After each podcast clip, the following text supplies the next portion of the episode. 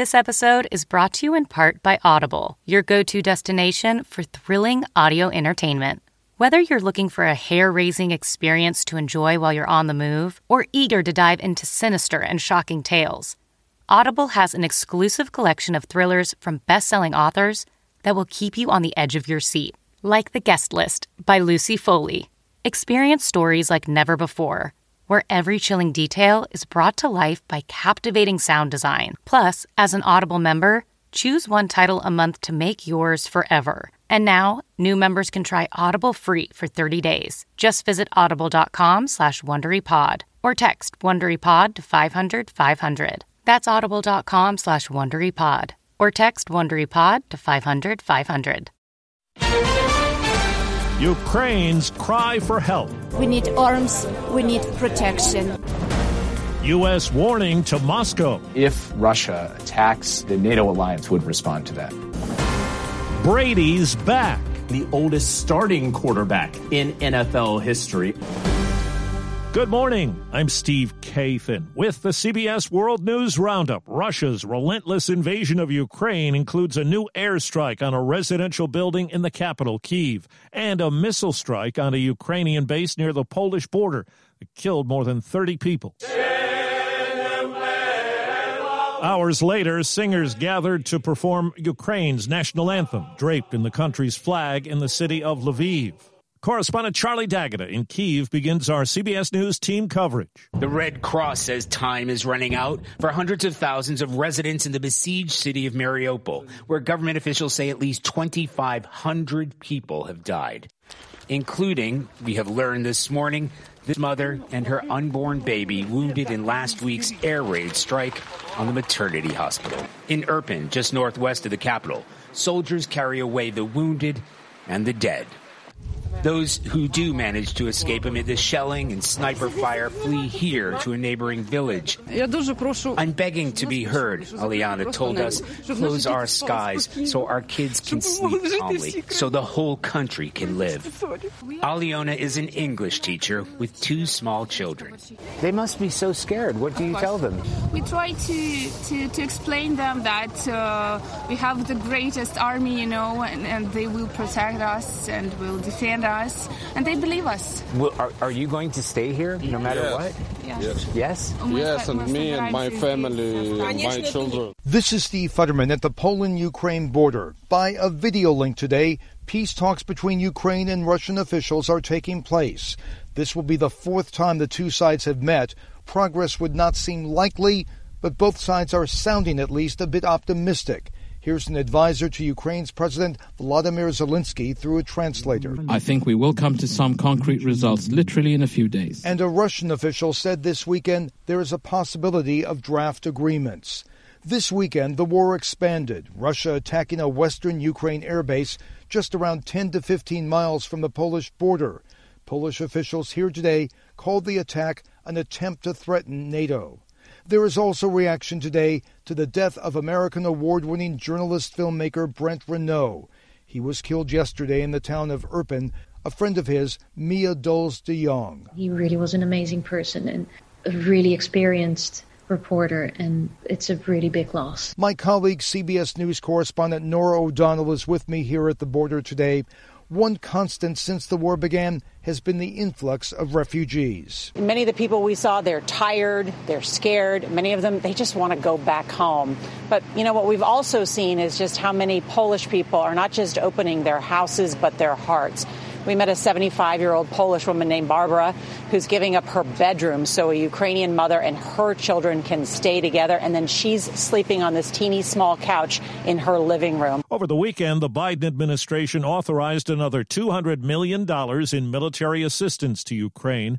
On Face the Nation, National Security Advisor Jake Sullivan said Russia's escalation of the war is troubling. The United States will work with our allies to defend every inch of NATO territory, and that means every inch. And if there is a military attack on NATO territory, it would cause the invocation of Article 5, and we would bring the full force of the NATO alliance to bear in responding to it. CBS News Director of Elections and Surveys, Anthony Salvanto. There's 69% who think that Russia is going to invade other countries, and they're concerned about a wider war. They're concerned about a global recession. Our poll indicates 77% support the U.S. ban on Russian oil and gas. 63% support the move, even if it means gas prices keep going up.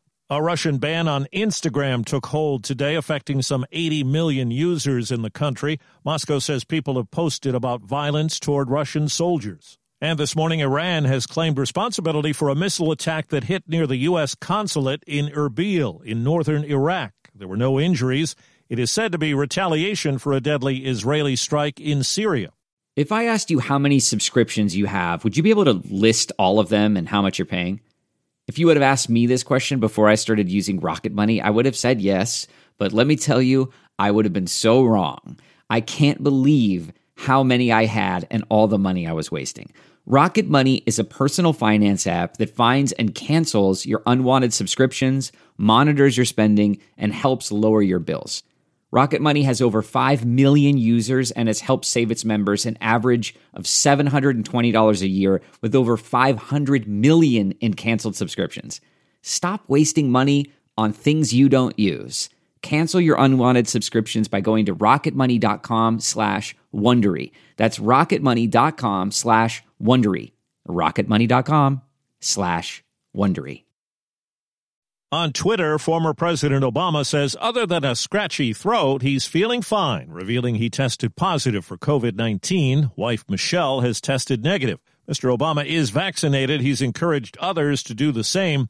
His illness comes as case numbers in the U.S. continue to drop. Hollywood is mourning actor William Hurt, who's died at 71. If more men acted like women, there wouldn't be so much violence like that. Kiss of the Spider Woman landed him an Oscar, just one of his many memorable roles in 1980s films, from The Big Chill to Body Heat. And he was the polished but lightweight anchorman in broadcast news opposite Holly Hunter. So, you're not well educated, you have almost no experience, and you can't write.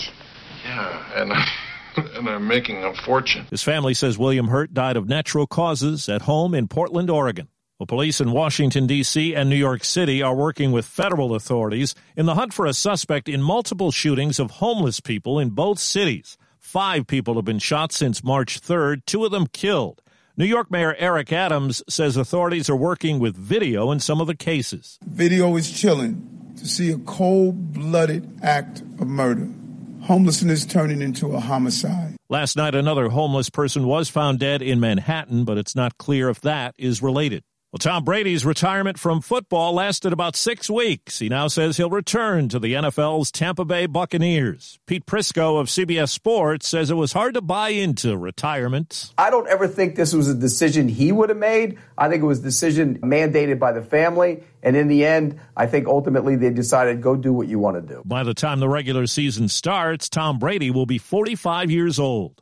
Gonzaga is the top overall seed for the NCAA men's basketball tournament. Arizona, Baylor, and Kansas are the other top regional seeds. For the women's version of March Madness, first time with a field of 68 teams, South Carolina is the top overall seed. Stanford, Louisville, and NC State are number one in the other three regions. BP added more than $70 billion to the U.S. economy in 2022 Investments like acquiring America's largest biogas producer, Archaea Energy, and starting up new infrastructure in the Gulf of Mexico. It's and, not or. See what doing both means for energy nationwide at bp.com slash investing in America. For Britain's Queen Elizabeth, another sign of her age and a more restricted lifestyle. It's normally a highlight of the royal calendar, but Queen Elizabeth will not be attending this year's Commonwealth Day service. Son and heir Prince Charles will represent her instead. The decision apparently not tied to her recent bout with COVID, but because the 95 year old monarch felt the journey from Windsor Castle to London's Westminster Abbey would be a little too much for her. Vicki Barker, CBS News, London. At the British Academy Film Awards, Power of the Dog took Best Picture. 25 years since our first run together. 1900 and nothing. Top acting honors went to Will Smith and Britain's Joanna Scanlon. Power of the Dog also took top prize at the Critics' Choice Awards. Jane Campion, Best Director. The acting awards went to Smith and Jessica Chastain. That's the World News Roundup for Monday. I'm Steve Kathan, CBS News. I'm Mo Rocca, and I'm excited to announce season four of my podcast, Mobituaries. I've got a whole new bunch of stories to share with you about the most fascinating people and things who are no longer with us. From famous figures who died on the very same day to the things I wish would die, like buffets. Listen to Mobituaries with Mo Rocca on the iHeartRadio app or wherever you get your podcasts.